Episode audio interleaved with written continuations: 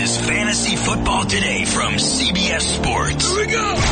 Email us at fantasyfootball at cbsi.com. Here we go. We're here to help you win your league and have bragging rights on your friends. Let's go. Now, here's Adam, Dave, and Jamey. All right, a lot to get to on today's show. Hope you all had a great weekend. Welcome back. It is Monday, the 9th of April. You might be hearing this on Tuesday. Any breaking news overnight? Sorry, we will not be getting to it. Adam Aizer here at Adam Aizer, A-I-Z-E-R on Twitter. At Dave Richard is with me. At Jamey Eisenberg, J-A-M-E-Y is also here. We're going to finish up talking about that draft last week. We're doing a PPR draft later this week. We got Beckham news, we got Saints receiver news, and we got voicemails and emails. Oh my! Guys, what was your favorite late round pick from last week's draft? The best late round pick didn't have to be your team. I spent a lot of time looking at this and studying it, and uh, I'm going to go with a pick you made, Adam. 136th overall, What? Ben Roethlisberger. Oh yeah. And I already had Deshaun Watson. So, hey. So, I, I mean, I, I think that this is going to be something that fantasy owners might want to consider is taking two quarterbacks. yeah. The I mean, you, you want to do it because it's great value. The problem is, is that if too many people do it, and one of the quarterbacks, one of the first 12 quarterbacks that gets taken sucks, the trade market for one of those second quarterbacks on the teams, you're following me? Uh huh. Those second quarterbacks, your Roethlisbergers, your Matt Ryans, your Jameis Winstons, the trade market isn't going to be very strong for them unless they are really, really good. All right, Jamey. Well, hi, Jamey. How are you? Good. How are you? I am feeling great. What was your favorite late round pick? And feel free to pick another one from my team because that was terrific. From Dave. No. All right, what do you got? Uh, Jack Doyle, round 13. That's what that was one of my nominations. Yeah, yeah. really good. I mean, uh, certainly still has a chance to be a top 10, maybe top five tight end if Andrew Luck is right, uh, even with the addition of Eric Ebron. I'll, I'll say top 10. Um, he's still going to get a ton of targets. He's still going to be the primary passing guy in that, in the tight end position. And think about what that receiving corps is. So, uh, as long as Andrew Luck is healthy, I think uh, Jack Doyle is going to be very undervalued because people will be afraid of the Eric Ebron signing. yeah, I don't know that you've had a chance to talk about the Eric Ebron signing. What's your thoughts on the Eric Ebron signing? It's never a bad situation to add talent to your roster. He's still a talented player. Um, I know he's underperformed based on his draft position in the NFL draft, but uh, the Colts, when Andrew Luck was right, had two tight ends playing well, and I think that they can get by with two tight ends playing well again. All right, so Jack Doyle. I'm trying to see. Was he drafted as a starter? Do you know, or is he a second tight end? I'm gonna say he was a second tight end, but I can tell you in a second. Oh, I'd love to hear this. So yeah, it's like Trey Burton went with the last pick of round nine in a 12 team league. That was 108th overall. Delanie Walker then went in round 10. Uh, no, he was he was the only tight end on that roster. Okay. R.J. White. Jordan Reed. What's a better pick to you late round? Jordan Reed, who Dave took in round 12, or Jack Doyle around later? If Jordan Reed is right, he's gonna have more upside, but that's such a huge if. But it's a late round pick. So yeah, what's but the you're, difference? you're, you're still both of you guys took them as starters. So if Right. you're going to take one as a starter, I would rather take Jack Doyle as a starter. Um, but again, it's you know you're you're hoping with Jordan Reed at this point. I, I like Doyle better in PPR. I just, I think that the volume game is huge with him and he's going to be a little bit better. I mean, you look, just look at the numbers. Um, I'm reading over the outlook that I wrote for our magazine. In non PPR leagues, Doyle does have back to back top 12 finishes with seven plus fantasy points in nine of 31 games. That's in standard. A little bit better in PPR, 14 of his last 31. 9.7 fantasy points per game in PPR. Mm-hmm. So yes, he will finish in the top 12. No, he won't be very consistent and he's probably going to be touchdown dependent on top of it all. Well, I think pretty much all tight ends in standard scoring leagues are touchdown dependent, right? Most, most of them are, that's fair. Yeah, But I'd rather try and get one that could be a little bit better than touchdown dependent. And Jordan Reed, if he's right, would be that guy. Now, Yeah. I mean, we all know Jordan Reed probably won't be right. And anybody that takes him in round 12, you're going to say, sweet. If he's right, then I'm going to be awesome. But he's probably going to give you maybe four games of awesome, four games of heartbreak, and eight games on your bench because he's hurt. Yeah, I guess what I was going to say is that all tight ends in standard scoring leagues are, are, are pretty tight end, are pretty touchdown dependent, but Reed, Reed can score touchdowns. Uh, I mean, he scored 11 in 14 games in 2014. He scored six in 12 games, and that's an eight touchdown pace. That's awesome in 2016. And then last year, just six games for Jordan Reed, 211 yards and two touchdowns. All right, so that's a little bit of a preview. We'll talk about some more late round picks, some of the late running backs that went, not including the rookies. Um, and we'll just recap that, but I think we're going to mostly move on from that draft. I do want to hear from you, your voicemails, 954-689-3199, 954-689-3199. That's our phone number. You can call that up, leave a voicemail with your name, with your city, a greeting if you'd like, and a fantasy question. Please not a keeper question. If it's a keeper question, keep it simple. Your emails, got a lot of those today, fantasyfootball at cbsi.com. Quick run through of the news and notes. Odell Beckham attended Giants off-season workout program. Yeah. Does that mean he's not getting traded for sure? No. For sure, for sure? No, I don't think so. Or maybe he was just getting a med check that the Giants can circulate to other teams. Could be. But he was there. That's good news. The Saints signed Cameron Meredith. Now this is to just an offer sheet, right? Right. So this is fun. This is interesting. What's your take on this if Cameron Meredith becomes a Saints wide receiver? I'd love it. I think he would play. Uh, he's versatile enough to play inside or outside. He proved that in Chicago. But I think he'd be an upgrade in the slot over Willie Snead. Well, Snead probably won't be there. I mean, he's also restricted. They'd let him go if they sign Cameron. Yeah, it's funny because Baltimore, I think, uh, the story I read today is, is kind of waiting to see the outcome of the Meredith situation. Um, because if Snead does hit the market as expected, they would be interested in him in continuing their look at retread wide receivers. Um, yeah, I, I don't think really Meredith loses either way. I think it's a benefit playing with Drew Brees, but the targets will probably be better for him in Chicago if he stays there. Uh, obviously, it's a downgraded quarterback, but um, I, I I like the idea of him going to New Orleans and playing with Drew Brees. Now, what do you think this would do for Michael Thomas, if anything, if they add Cameron Meredith? Nothing, no impact. Okay. Could it help him in the red zone? No, Maybe a little? No. A little bit? well, uh, so here's the angle I was kind of considering. 149 targets last year for Michael Thomas. That is tied for the most for any player, any Saints player in the Drew Brees era. Jimmy Graham at 149 in 2011. So it's the most for a wide receiver in the Drew Brees era. And, you know, I had mentioned this a lot. Usually a Drew Brees wide receiver is around the 130 to 135 target range. So 149 targets for Thomas last year was more than I expected. It really was. Um, does that concern you at all? Do you think he could go back to the 130 range? Would it matter? I think he'll still be very efficient, if not explosive, in that range, whether it's 130 or 140. To me, the, the bigger issue isn't Cameron Meredith, because Meredith might get a similar type of, uh, uh, similar amount of targets than what we saw from Willie Snead previously, which is right around 100 targets, if I recall.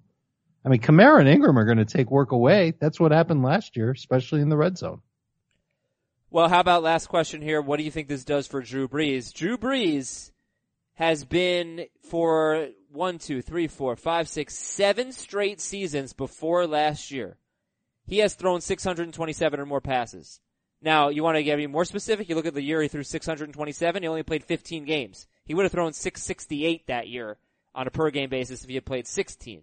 So then you're really looking at 650 or more passes, seven straight seasons until last year.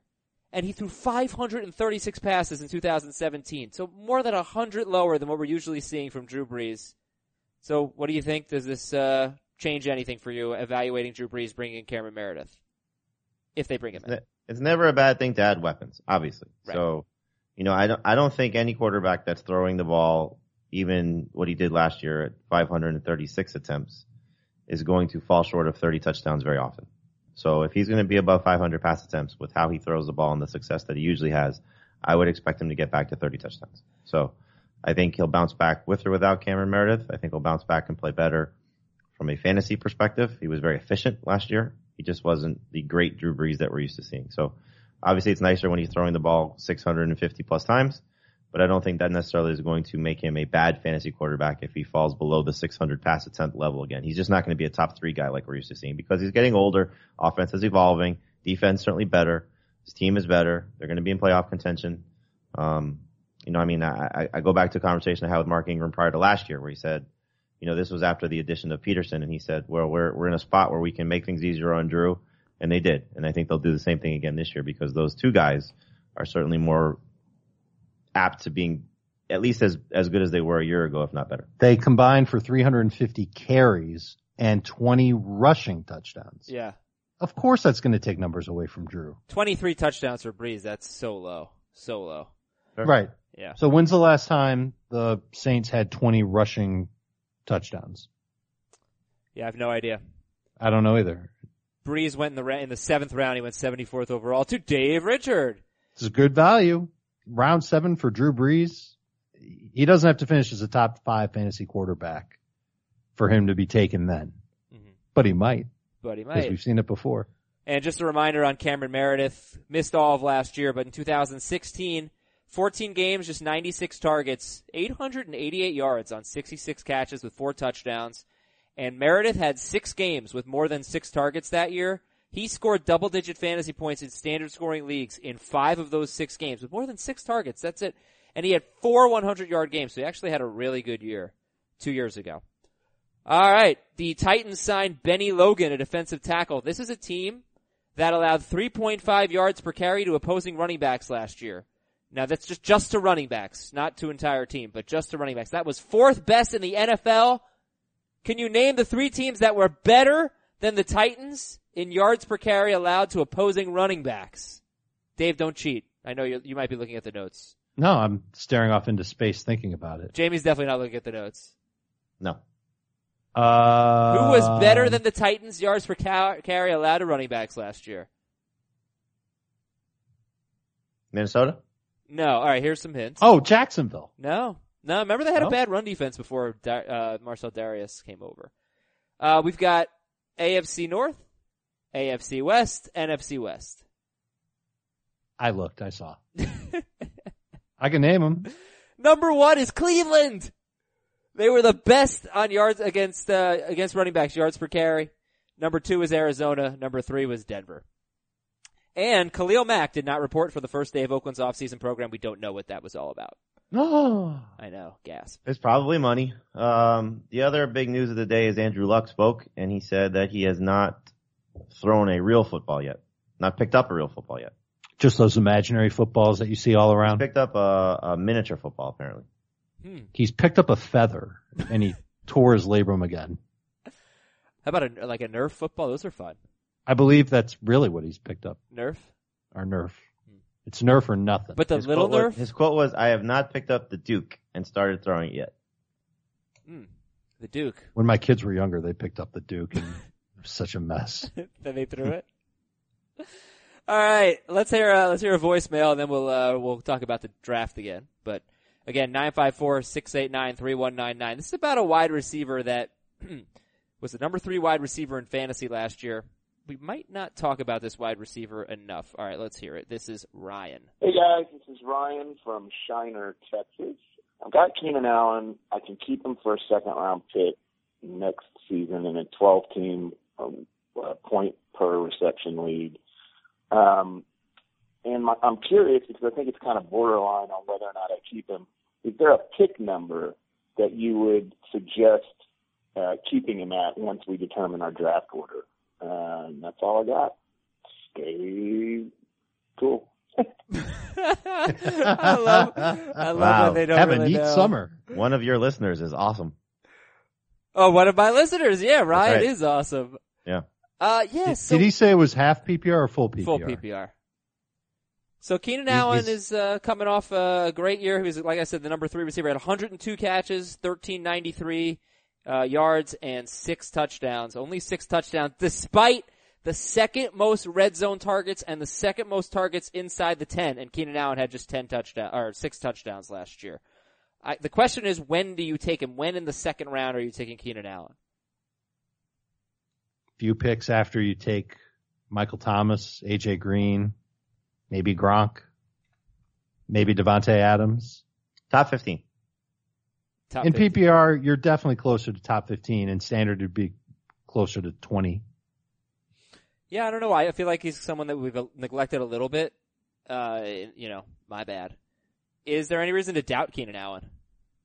You know, I asked him, you know, what was the difference this year versus last year when I talked to him at the Pro Bowl, and he said 16 games.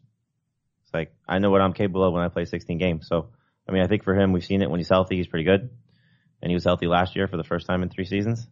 So hopefully he stays healthy. Um, you know, if he if he's able to, uh, you know, just avoid those those those nagging injuries, uh, Like a lacerated kidney. or an ACL. Yeah, it's uh, it, it it's it's fun to see what he's capable of doing. So, um, I, I think he's he's once again gonna gonna be top ten both formats. So we're pretty much at the point where we're forgiving him for the injuries, or do you kind of just keep in the back of your mind when you draft him and you say, okay, I, I just got to make sure I have another receiver that I take It- round eight, No, round I don't I don't worry can about that. I don't worry about that with him. Um, in terms of like handcuffing, but I, I I did ask him because he got hurt at Arrowhead again. He got carted off the field with a back injury in 2017, and 2016 was game one at Arrowhead when he tore his ACL.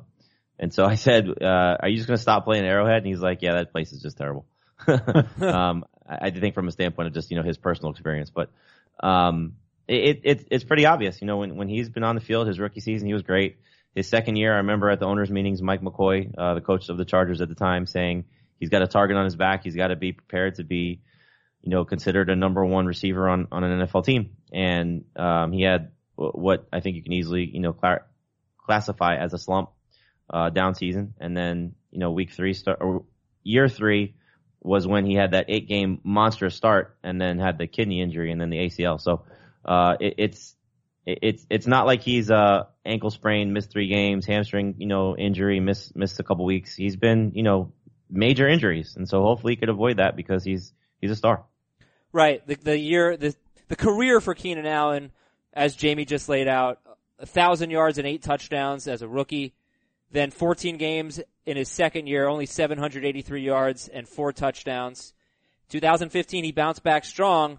67 catches, 725 yards, and four touchdowns in eight games. He was on pace for 1,450 yards and eight touchdowns, and it's like 134 catches.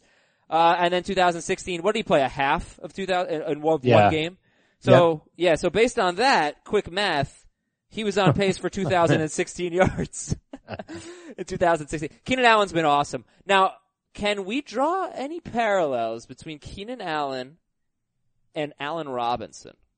Allen Robinson's big year was not his rookie year, but he had the big year. Maybe he had the target on his I mean, back. it essentially was. It was. Well, He it- got hurt his rookie year. Okay, right. Okay, great. So it's kind of interesting, right? Like I didn't think about this till just now. Great first year, breakout year. Slumps a little bit because he has a target on his back in his second year. Gets hurt immediately next year. And then kind of shocks us, you know, and, and Keenan Allen was what, like a late third round pick in a 12 team league? Yeah, I, I think uh, you're definitely onto something with you know that caliber of player. Uh, the one thing I would say if you're trying to compare the two would be Keenan Allen's got a great quarterback. Yeah. and and we have to see if Robinson has that. He might. You know, certainly the uh, the draft stock on Trubisky and, and, and what the coaching there could be and, and everything surrounding him this season can hopefully suggest a, a Jared Goff type of leap, like we saw in Goff's second season when he got a new coach and a more offensive minded head coach. Uh, so hopefully that happens because Robinson can certainly benefit from it and it ties in Cameron Meredith too. If Meredith is there, that, that's going to help that offense as well. But, uh, I I think Keenan Allen, you know, sort of established himself with his guy and then just got back to being healthy with his guy. Whereas now Robinson has to prove he's healthy along with getting on the same page with a new quarterback and a new system. I would also throw in that supporting cast is better for Keenan Allen than it is for Allen Robinson. Whereas A- Keenan Allen's almost never going to see the defensive coverage shifted his way, except in the red zone, maybe only inside the 10. But you know what though, for Allen, it really was last year where he had the better supporting cast. Because prior to that, his supporting cast And was he had great numbers. Terrible. Who do you guys like better, Keenan Allen or Davante Adams? I have Adams a spot higher. I like Keenan Allen better in PPR, and in standard scoring, I believe I like Adams better. Okay then. Well, thank you. So let's uh, let's talk about the mock draft and They're both they're both back to back though. Just to confirm. Yeah, fair enough. So uh, before we get into that, you guys going to be on HQ anytime soon? I was on today with uh, our good friend Bryant McFadden. Um, Ah, I'll be on with him, I believe, later this week, and we were talking about the uh, Cameron Meredith situation and the Patriot situation, signing Jordan Matthews. I don't think we talked about that. Um, and the uh, what else did we talk about today? More receivers. We didn't talk about that. Do we, do we need to talk about that? What's your quick take? I like the signing for Brady. Uh, I think he is a uh, good replacement option if he's healthy for Danny Amendola because I don't think he's going to step into the Brandin Cooks role. That's more of a outside type receiver. He has not typically been that in his career. The fact that they paid him as little as they did suggests he's banking on himself.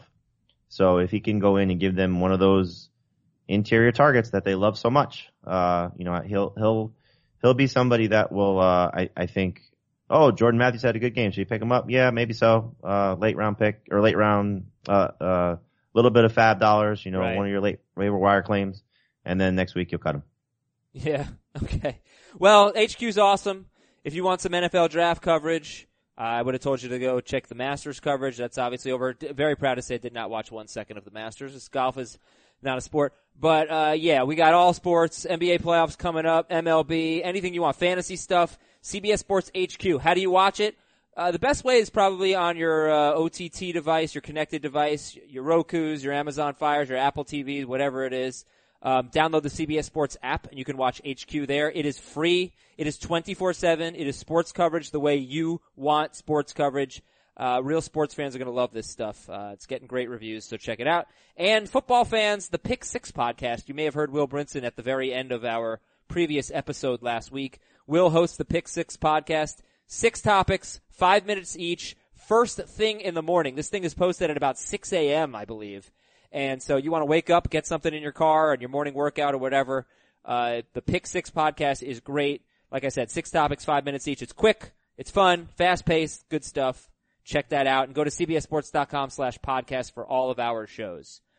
All right. So talking about, uh, some more late round trends. The round nine running backs in the draft that we did were really interesting. Uh, it was standard scoring.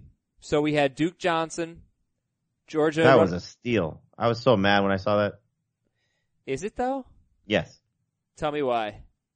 Because he's in an offense that's going to be better. You talked about this with Carlos Hyde, running quarterback. So when is Tyrod Taylor mostly going to run? In running situations when Carlos Hyde's on the field or in passing situations when pocket breaks down and he's got to get out of there?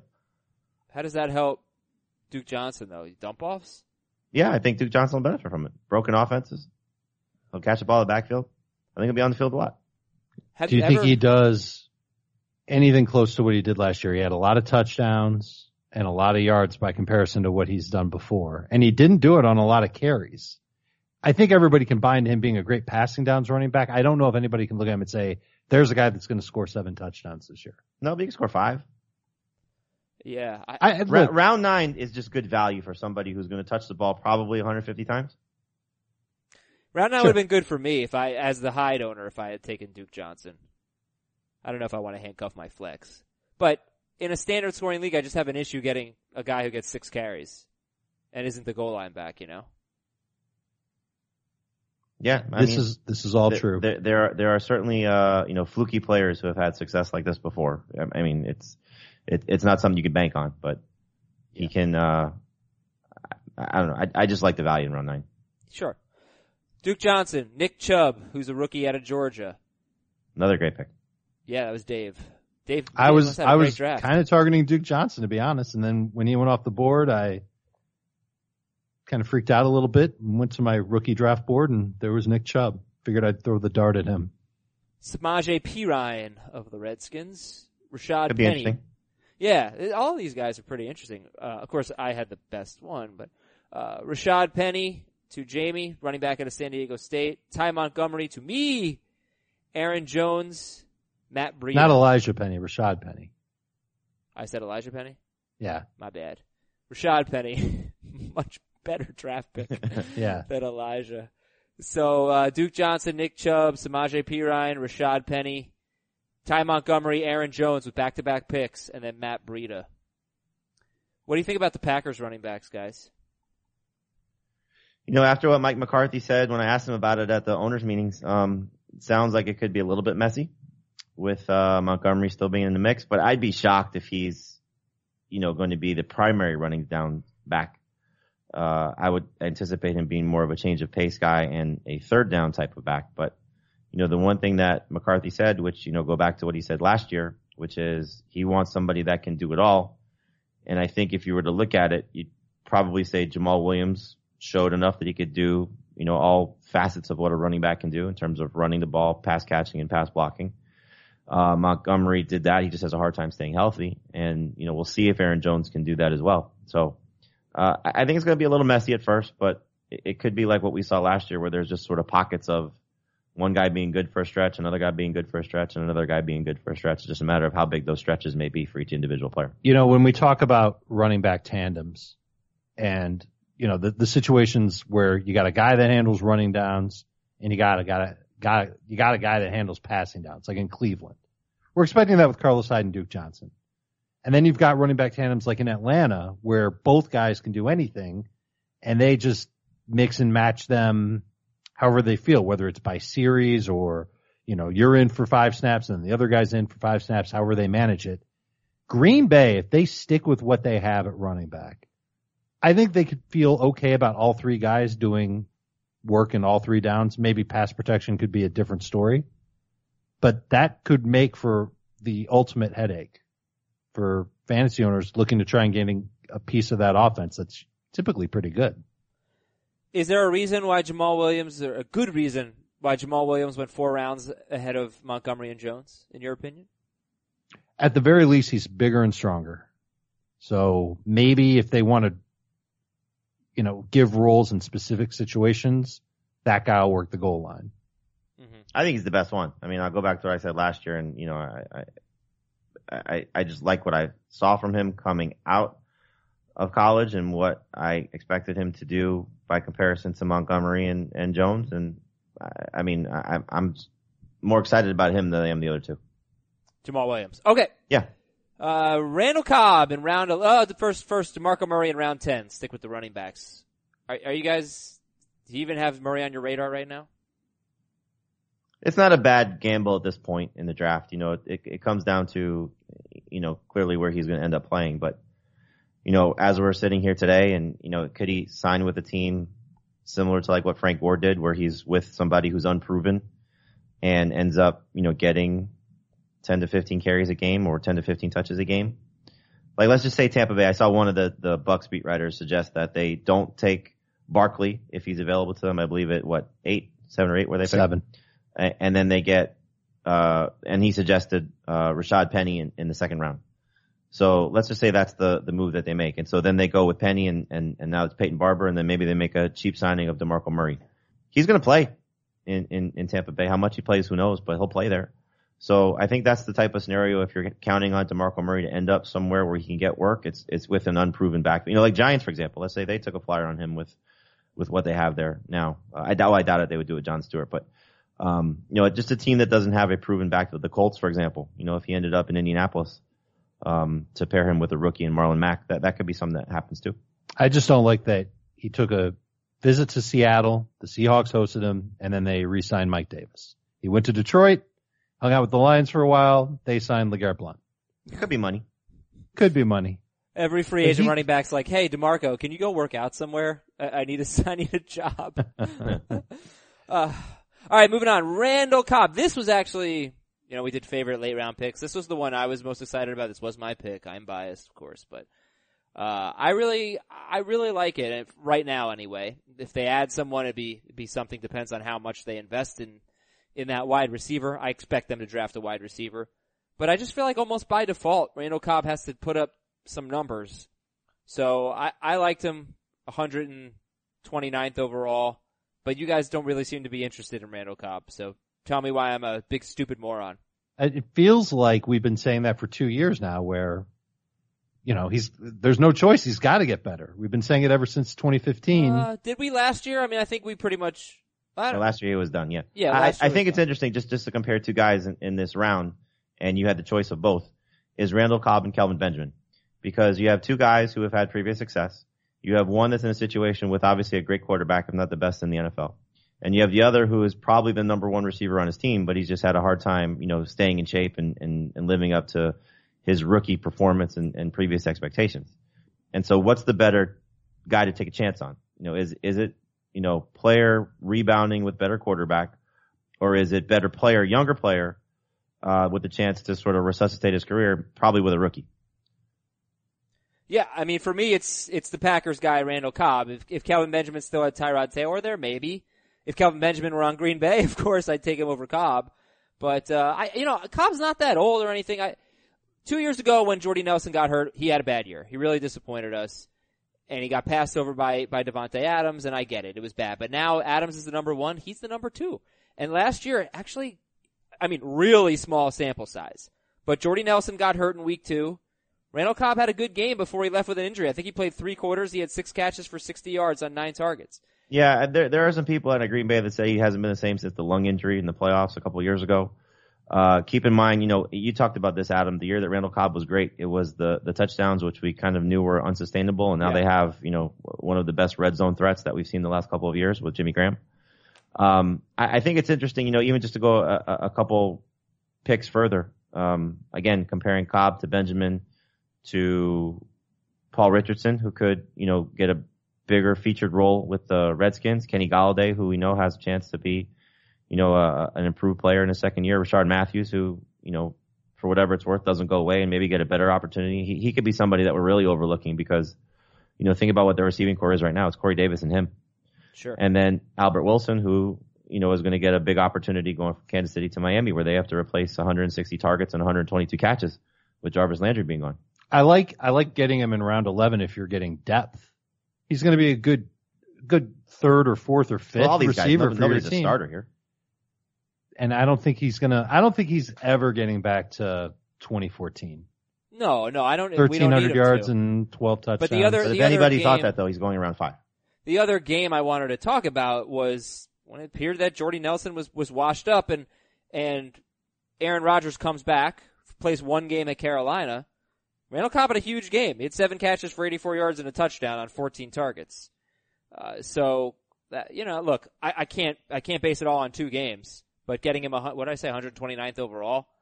Uh, yeah, I, I guess, you know, Albert Wilson, that's a good call. All these guys, I could certainly make a case for over Cobb but I don't know why. For some reason, I, I am the Cobb guy. It's I am the number. There's, look, there's there's nothing wrong with banking on great quarterback. This, yeah. It, it go it start with the beginning of the show. Rewind and talk. You know, insert Cameron Meredith going to New Orleans. You know, right, same thing. Right. It, it's it's guy getting a chance to play with amazing player, and, and as we've seen more times than not, that quarterback typically will elevate that receiver if he's got talent and ability. So who do you like better, Cameron Meredith if he's on the Saints or Cobb? Meredith. I'll take Cobb. All right. All right, then. I think we'll pretty much wrap it up. You guys want to talk about your teams? Any final thoughts? Yeah? Sure. Yeah, go for it. have, have, fun with it. Uh, Jamey, I mean, you know, it, for anybody listening to the last show, uh, it's for me it's the same thing. I, I, love my running back depth with uh, you know David Johnson falling to six, Saquon Barkley in round two. Did we talk about our teams on the last show? We we I mean briefly. I, I thought we didn't. That's why I'm doing this. I apologize. Okay, so I, I took David Johnson at sixth overall. I took Saquon Barkley in the second round, uh, as um, I had planned. Which uh, again, going back to the last show, I thought I was taking a receiver at six, but both Antonio Brown and DeAndre Hopkins went at the four or five spots. So there was David Johnson at six. I planned to take Barkley in round two. I did. I went very heavy at running back and very heavy at rookie running back because I took Alex Collins. Uh, I believe it was round four and Rashad Penny along with uh, Sony Michel. So I have um, three rookie running backs. Um, all three could either be great or in, in bad situations, but that's the gamble of doing mock drafts before the NFL draft. Receiver is certainly a weak spot for me. Uh, I love Doug Baldwin as a top 10 guy, so I got him in round three. But Robert Woods is my number two guy. Jamison Crowder is number three. Quincy Enunwa, Anthony Miller, another rookie, and Paul Richardson. Um, in hindsight, that's a spot that I would have liked to have at least one more at least number three guy to make it a little bit more sound. Uh, Delanie Walker at tight end, and I have what I consider the number two quarterback in fantasy in Russell Wilson. So good at quarterback, great at running back, okay at receiver and tight end. All right, I let me feel a let me just uh, about- that was we gotta let's let's recap it here so people can can absorb Jamey's beautiful team. Quarterback is Russell Wilson. Running backs are David Johnson, Saquon Barkley, and Alex Collins. Those are the starters. Doug Baldwin and Robert Woods, and the tight end is Delanie Walker. Nothing to complain about there. And the bench, Sony Michel, Rashad Penny, a couple of rookie running backs, Anthony Miller at wide receiver, Paul Richardson, Quincy and Enunwa, and Jamison Crowder. I forgot about him. All right, Dave, it's your turn. I picked from the two hole, got Ezekiel Elliott in the first round. Devonta Freeman was there in round two. I couldn't pass him up. And that kind of wedged me into taking receivers in rounds three and four. And I think I got away lucky with Tyreek Hill and Josh Gordon as my two starting wide receivers. Jamaal Williams in round five, uh, to add running back depth. And you know that I like going crazy on running backs. That's what I did in this draft. Um, I'll just run down the rest of my running backs while I'm at it. It's Nick Chubb, Kenneth Dixon, Tarik Cohen, and Kerryon Johnson from Auburn. Receiver depth is something I never go deep on, but I did get Robby Anderson to be my third receiver. Now that charges have been dropped against him, I feel better about his chances of uh, not getting suspended. Oh, he's getting suspended. You think it'll be four games? Probably. Well, that would suck for me. But I got him at a point in the draft where I was pretty comfortable taking him. And uh, even with the Jets being a total mess right now, I do know that they're going to have to play from behind in a bunch of games, throw the ball. And that's always good for a deep ball receiver like Robby Anderson. I didn't mind taking him there. I also took Christian Kirk. That's a rookie receiver from uh, Texas A&M. I'm almost positive of that. And I think he's, he's a good receiver that's going to come out, and might make a nice impact as a rookie. Uh, tight end sucks. Got Jordan Reed late. I expect to either start him week one or drop him for somebody else who's starting in week one. Could be Drew- the steal of the draft, Dave. Could be, or he could be a waste of a round 12 pick, but it's a round 12 pick. Rather waste one of those than a round 7, 8, 9 pick. Uh, Drew Brees is the quarterback. You might have heard of him. I, I think it's pronounced Carry On Johnson. That is the What'd greatest say? name. I think you said that. I'm pretty sure that you might have said Carry because it's spelled Carey. I, I just try to look at the Auburn Media Guide. I think it's Yeah, yeah, there's an on at the end of his name. So carry on or carrion. Like, but that's incredible. That is team name gold. He's worth drafting just for the team names. No, you don't think I, he is? You agree? Silence says everything. Sure. Carry I- I- I think you could have some you know, fun with on, right? Saquon. Carry on my wayward son. Saquon. Sure, sure, sure. that, but you could have fun with Saquon Barkley. Derrius Guice, I think you could probably get creative there. Wait a second. So how are we going to have fun with Saquon Barkley? Well, Barkley, obviously, you can, that's, you know, references to Charles Barkley, Gnarls Barkley the Bark- dog on Sesame Street, Gnarls. and then, uh, Saquon. I- I'm not sure how, you could play with that. There, there's potential there. somebody can somebody can think of something. All right, you don't need to hear my team. You can see it on the website. Uh, it's Come on, say your team. Oh, okay. I'll I know you're team. proud of it. Come on. I'm very. I just have to get it. So I had what the ninth pick. You want me to read it to you? Now I got it. Okay, my quarterback is Deshaun Watson, and my tight end is Zach Ertz. So you know, right there, I've got elites at quarterback and tight end. So you got to say, oh, I, well, he must be terrible at the other positions. Wrong. I have Leonard Fournette and Derrick Henry in a standard scoring league. That's like 25 touchdowns. Leonard Fournette and Derrick Henry. Carlos Hyde is my flex. That's another 15. T- no, that's like eight touchdowns there from Hyde. Now you're up to 26 touchdowns. Yeah. Michael Thomas is my uh, number one wide receiver, and choosing from my number two wide receiver, we have Cooper Kupp, Calvin Ridley, Randall Cobb, and Terrelle Pryor. And my backup running backs are Ty Montgomery. Remember, this is my number four running backs. My flex is Carlos Hyde. Ty Montgomery. And that's it. I only drafted four. I took Greg Zuerlein in the third to last round because why not get an elite kicker? And uh, the Chiefs DST in the last round because they will they play the they play a high school team in week one, so they're a good matchup. Schedule's not out yet, but Not nice of you to talk about the Browns that way. uh, so yeah, that's my wonderful team. All right, it's time for your wonderful emails and voicemails.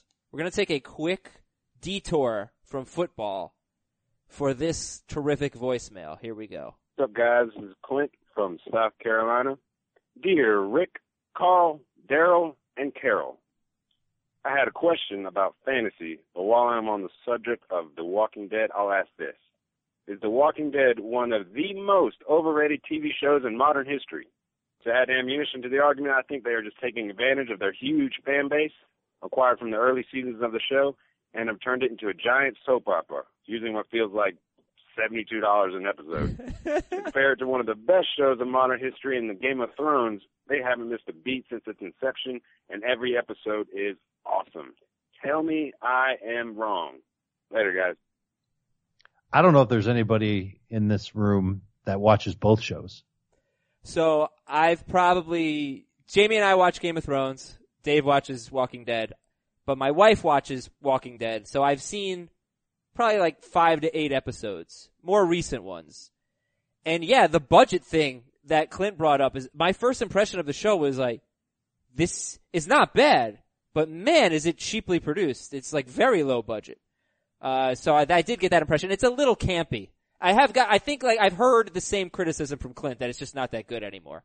It's not. There's been one really good episode the last two seasons. Oh, that sucks. They've they've had this whole storyline where the survivors run into this other band of survivors, but they're a meaner group led by a mean guy named Negan, and it turns out that Negan is like more fair than mean. Negan is a great character and an awesome actor. He's a great character in the comics. I I really I'm disappointed with how he's turned out in the Oh, in the show. Wow. And and the thing about uh Game of Thrones, last season was not good. Wrong. No, you know I'm right. You you know it was a little. It was just No, weird. but again, you're comparing it to earlier seasons. Well, yeah, it still I- was good. I think that's It fair. does- look, uh, uh, Antonio Brown wasn't as good as he was two years ago, but he's still pretty good, right? No, I you know I think What? that if that were the first season of Game of Thrones, I don't know that people would have really liked it that much because it was so Wrong. Nonsensical. wrong. no, it was so nonsensical. It You're just it, every Game of Thrones did an amazing job of creating this completely unrealistic world and making these rules that you all could be, that people could be like, oh, okay, fine, it makes sense in this world. That's that's a great part of science fiction. They broke all of their own rules in, in season seven. They just got look, they're not going off the books anymore, so the writing's not as good. They better come strong in, in year eight. that stuff kind of happens in The Walking Dead. I mean, like the the overall basis of The Walking Dead is if you get bit by a walker, you're dead. And they haven't gotten away from that. No one's gotten bit by a walker and then miraculously survived. But just for the case, think of a character on the Game of Thrones, clear boss type of character has a number two guy. Okay. The number two guy betrays the boss. Would the boss immediately kill off his number two guy? Or would he forgive him and then give him a chance to run the entire operation if he beats him in a fist fight? Well, That's I what happened know. on The Walking Dead this week. And it was, I, you're, if The Walking Dead is in a world where there are no cops and there's no law and someone does something you don't like, you just shoot them in the face and you go on your merry way. right. And that should have happened here. It's, That you know what? A lot of that doesn't make sense and it makes me mad. Same last episode of the of season seven in Game of Thrones. Somebody should have died and didn't, and I was it was very kind of a similar scenario. Actually, I was very disappointed. Okay, Who should have died? There was a character. I don't want to give away whatever. Uh, no, you're well past. All right, fine. Well- Just fast forward. Hit the fast forward button. Uh, Cersei should have killed Jaime and or Tyrion, and would have in any other season. But they don't kill people. They don't kill good guys anymore. That was the best part of Game of Thrones. You never knew who was going to die. Now you know there are like ten people that are just not going to die. All right. Well, I mean, part of that is because nobody's left. I guess. I guess. Okay. Meanwhile, The Walking Dead killed off a character that's been on the show since its beginning for no reason whatsoever. God, this show is really got off Honestly, the no re, the, it's the Carl, the kid. Uh, oh, really? The, sh- the sheriff, oh, see, now I should have given you a spoiler warning for That that. just happened this week. No, that happened I was like say 10 that, weeks that's ago. bad. If you oh, that's fine. All right. No, I, That was 10 I weeks just- ago. And I I don't know if the in kid just out. wanted off the show or if they wanted to, you know, shake up the show a little bit. But it's just, to quote a, a friend of ours who used to work here, it's just stupid. so let's get to some emails here. We have a couple more voicemails later, but I want to read the emails. Been neglecting the good old emailers. Uh, fantasy football at cbsi.com. Eric from DC. Eric from DC. I did watch Happy Gilmore the other. day. I know that's Billy Madison, but I watched Happy Gilmore the other day, and it was uh, terrific. Dear Wyatt, Virgil, Morgan, and Doc. Is that Tombstone? Maybe. Don't know. Tell me if I'm crazy, but I think Allen Hurns and Deonte Thompson are both better than Dez Bryant these days. Is he crazy? Yes. Hmm. Def. I think he's crazy. Do you think Saquon? But I had to like Nar- think for like how long was that? About three and a half seconds. Yeah.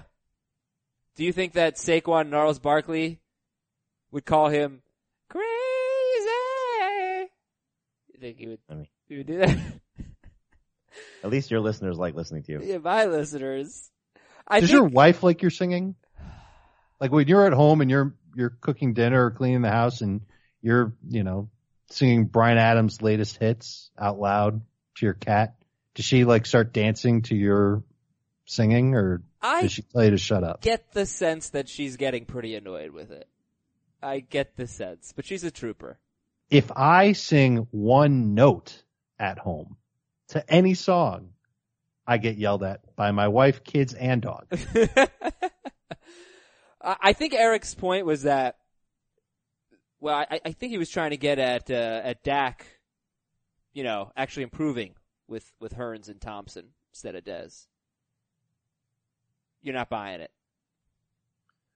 It, it's hard to say uh, that Dez has fallen so far that Allen Hurns, who was just cut by the Jaguars and got one of the worst contracts in recent memory, and Deonte Thompson, who's had five good games last year, with the best five games of his career, maybe. I, I, I don't think Dez has fallen that far yet.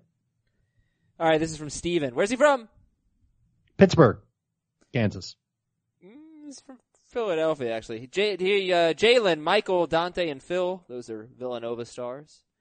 I have two questions. I'm a Villanova student. I was a little nervous all last week because Adam potentially bonanza Villanova by all but guaranteeing that they would win on last Tuesday's show. So my first question is, do you think that overcoming Adam's bonanza is an achievement that Jay Wright can put on his resume? And my second question is, I'm thinking that if you draft Alex Collins, it's worth picking up Kenneth Dixon in the last rounds because the Ravens are hesitant to give the offense over to Alex Collins. What are your thoughts? Assuming they don't add another running back, I like that idea a lot. Dixon is a running back that I think will be forgotten about in most leagues. Is he healthy? Let's draft him as if he is. And is Buck Allen still on the roster? Who? That guy. What? That Who? takes away all the work of all the people we like. You mean that annoying guy? Yep. He's so annoying that he's got a cool nickname like I'm- Buck, but I'm his right real name here. is Javorius. I'm right here, jeez. He is still on the roster and is very cheap. So Kenneth Dixon may not get the work that we hope he gets. Uh, what about Jay Wright? Should he put that on his resume? I think he should. I think your bonanza curse has been broken. I think so. It was a, it's- it was a myth all along. Well, no, it was not a myth. It was an actual curse. I don't know what point broke the curse. You are um, perilously heading toward another problem though, because you have yet to swallow your bean boozle. Oh, I, Um, I bean boozled on Easter. I didn't No, tell you, you you tried to tell us that last time. Yeah, but, we uh, don't we don't believe believe you.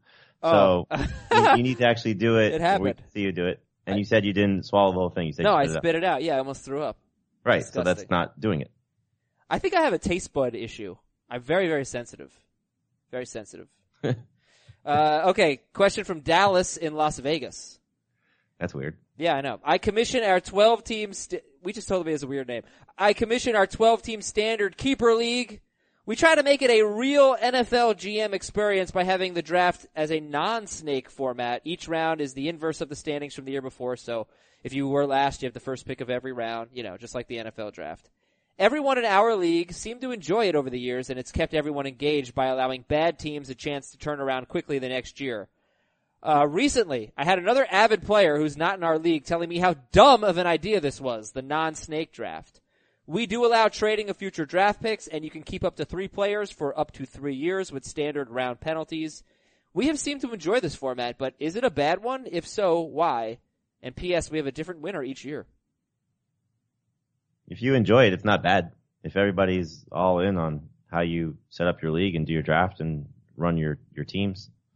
So don't let anybody tell you different. I'd like it better if you had more keepers. Yeah. If you could keep six, seven players, that way everybody can build the nucleus of their team.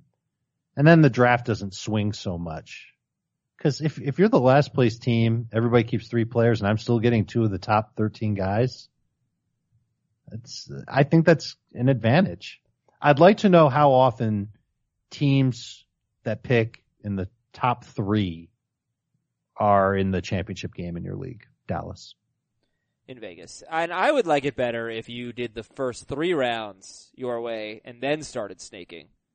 But hey, if it works for you, it works for you. Your other friend is a jerk face. Connor from St. Louis. Let's see if Dave can get this greeting. Hey, Marcell, Tommy, and Dexter.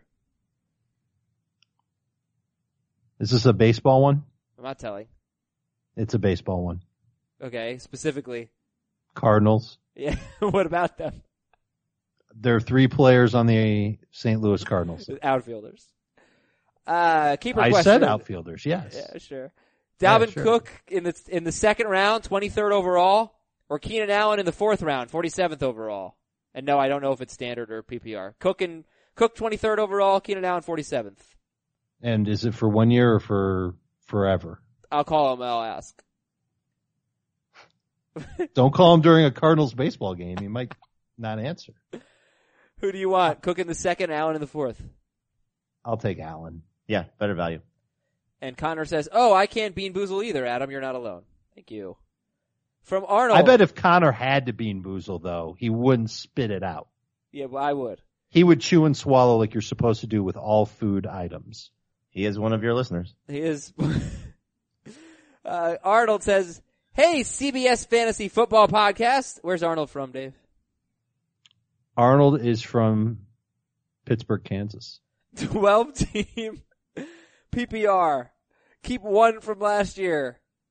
Todd Gurley in the third round. End of story, right? Or Aaron Rodgers in the fifteenth round. Gurley. Yeah, I'd go Gurley. It sounds crazy. Mike People, S. people are listening going, how could you do that? Aaron Rodgers is such a good value in round 15. It's definitely Gurley. It's Gurley. You're getting the number one player in the draft and a stud in PPR. The only way it doesn't work out is if Jeff Fisher comes out of coaching retirement and is somehow hired by the Rams and says, all right, we're going back to the way that we do football in the Jeff Fisher era. I don't know if Jeff Fisher really talks like that voice or not. All of a sudden, you, wasn't all of a sudden Jeff Fisher sounds like Wilford Brimley. Have you ever se- have you have you guys seen the uh the Captain Andrew Luck Twitter handle? Yes. So based on what he said today, we have a new post. Uh, dearest mother, I'm once again among my men. In my exuberance, there have been some confusion. While I have been using live ammo with my sidearm, the rounds have not been the standard issue Duke. I simply cannot risk redamaging my barrel. Soon I shall upgrade. Andrew. I've never seen this Twitter account. Oh, it's so funny. It's, it's very clever.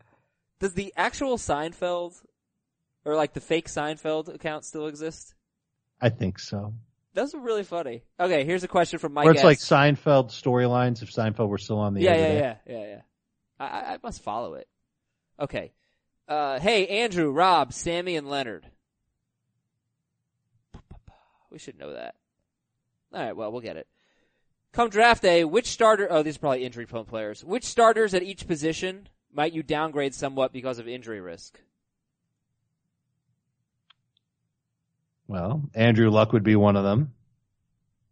Yeah. Carson Wentz, Deshaun Watson.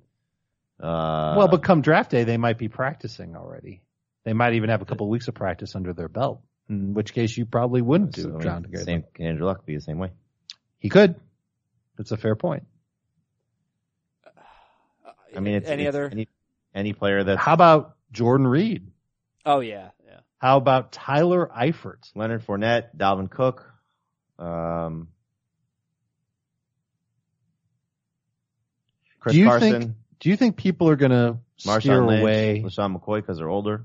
Do you think people will still steer away from guys that had concussions, like high profile concussions last year?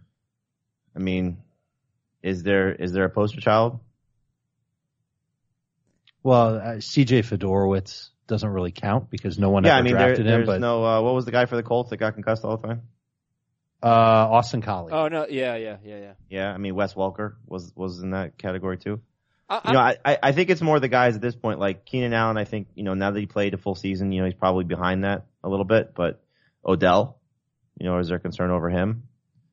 Is there concern over Allen Robinson? Alshon Jeffery's coming off a shoulder injury. He's he's going to be in a sling still, as far as I understand. He had uh, rotator cuff surgery. I'm toying with Well, the well- idea that there's no such thing as injury prone in any sport. Injury prone. Yeah. Uh, I was a Derrick Rose fan for several years. Well, yeah, I think Until- his body until his body Bulls broke down. I'd say, but I think there there are some guys like Will Fuller, for example. Somebody's got to get past it. yeah, but he he easily could. Uh, I, I mean, yeah, I, Derrick Rose, Derrick Rose is completely broken down. But I, I think it's more, you know, going going back to the the Keenan Allen discussion. Um, it, it, it comes a point where what's the injury? Is it every, it, you know, Jordan Reed, the, the toe problem, Yeah. the knee problem, the ankle problem. Like he just has little minor injuries that keep him out for extended period of time. Andrew Luck, lacerated kidney, same like Allen, you know, shoulder problem that they just didn't handle right. Once he gets on the field, I think you should feel comfortable that he should be okay. I think that, yeah, like Le'Veon Bell ended a few consecutive seasons hurt, right? And played 16 games. David Johnson has had a, a serious injury in each of his last two games. Do we consider him injury prone? I don't know that you can. The, the guy I really worry about is Leonard Fournette because he's so physical. Right? He takes on so much contact. Uh, he So that's not concern. necessarily injury prone. No, it's that's not. just football prone. Yeah. Well, I mean, you, you talked about this and, and he hasn't been right since. Thomas Rawls.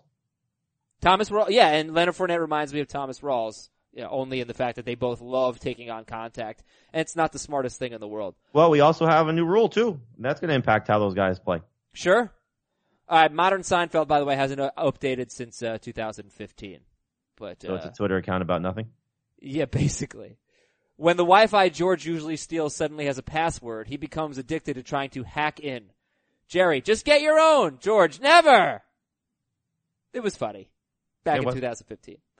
All right, finish with a couple of emails here. Here we go. Hi, this is Anthony from upstate New York. Just wanted to provide you a heads up. I've been listening to the last few podcasts. You talk about the Seahawks, uh, Chris Carson, Russell Wilson, that kind of thing from a fantasy perspective.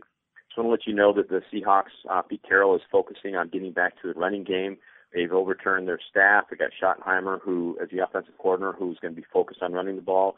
They got Solari on um, on the offensive line. They signed DJ Fluker.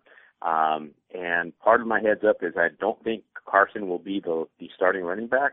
Um, we generally believe they're going to draft a feature running back in uh, in the next few weeks. Uh, how that will impact Wilson, you know, being the number one uh, fantasy quarterback, uh, could go both ways. I mean, it could make him more productive if he has a, a viable ground game. It may uh, lead to fewer pass attempts um, because there's going to be a lot of running in Seattle next year. I, I, I think he's 100% right about what they would like to do offensively.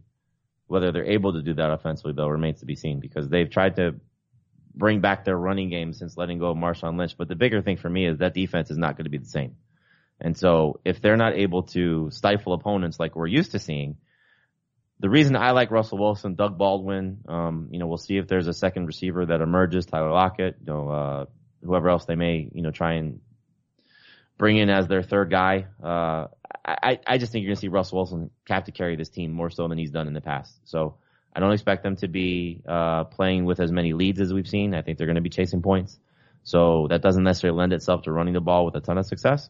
I hope they do because I like Chris Carson, and we'll see if they add somebody else to that backfield, which would make sense. But uh, Russell Wilson to me is going to have one of his best years, if not the best year, in 2018.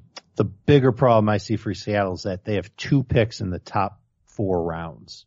They have a first round pick. They have no picks in round two. They have no picks in round Right three, now. and they have one pick in round four. Well, unless they start trading players away for picks, Or trade down. They're gonna have to start trading down a get, lot. you know, Yeah. Two twos. that'll help. But I I really want to see them address their offensive line. All right, that's going to do it for today's show. Good show. Good show, guys. Thank you. Good stuff. And uh, I want to thank all of you for listening. Again, you can call us up, 954-689-3199, or email us fantasyfootball at cbsi.com. Fantasy football at cbsi.com. For Dave, for Jamey, I'm Adam. And we'll catch you, I think on Wednesday, we're going to do a live mock draft. So we'll catch you then. That's the plan. Talk to you later. Bye.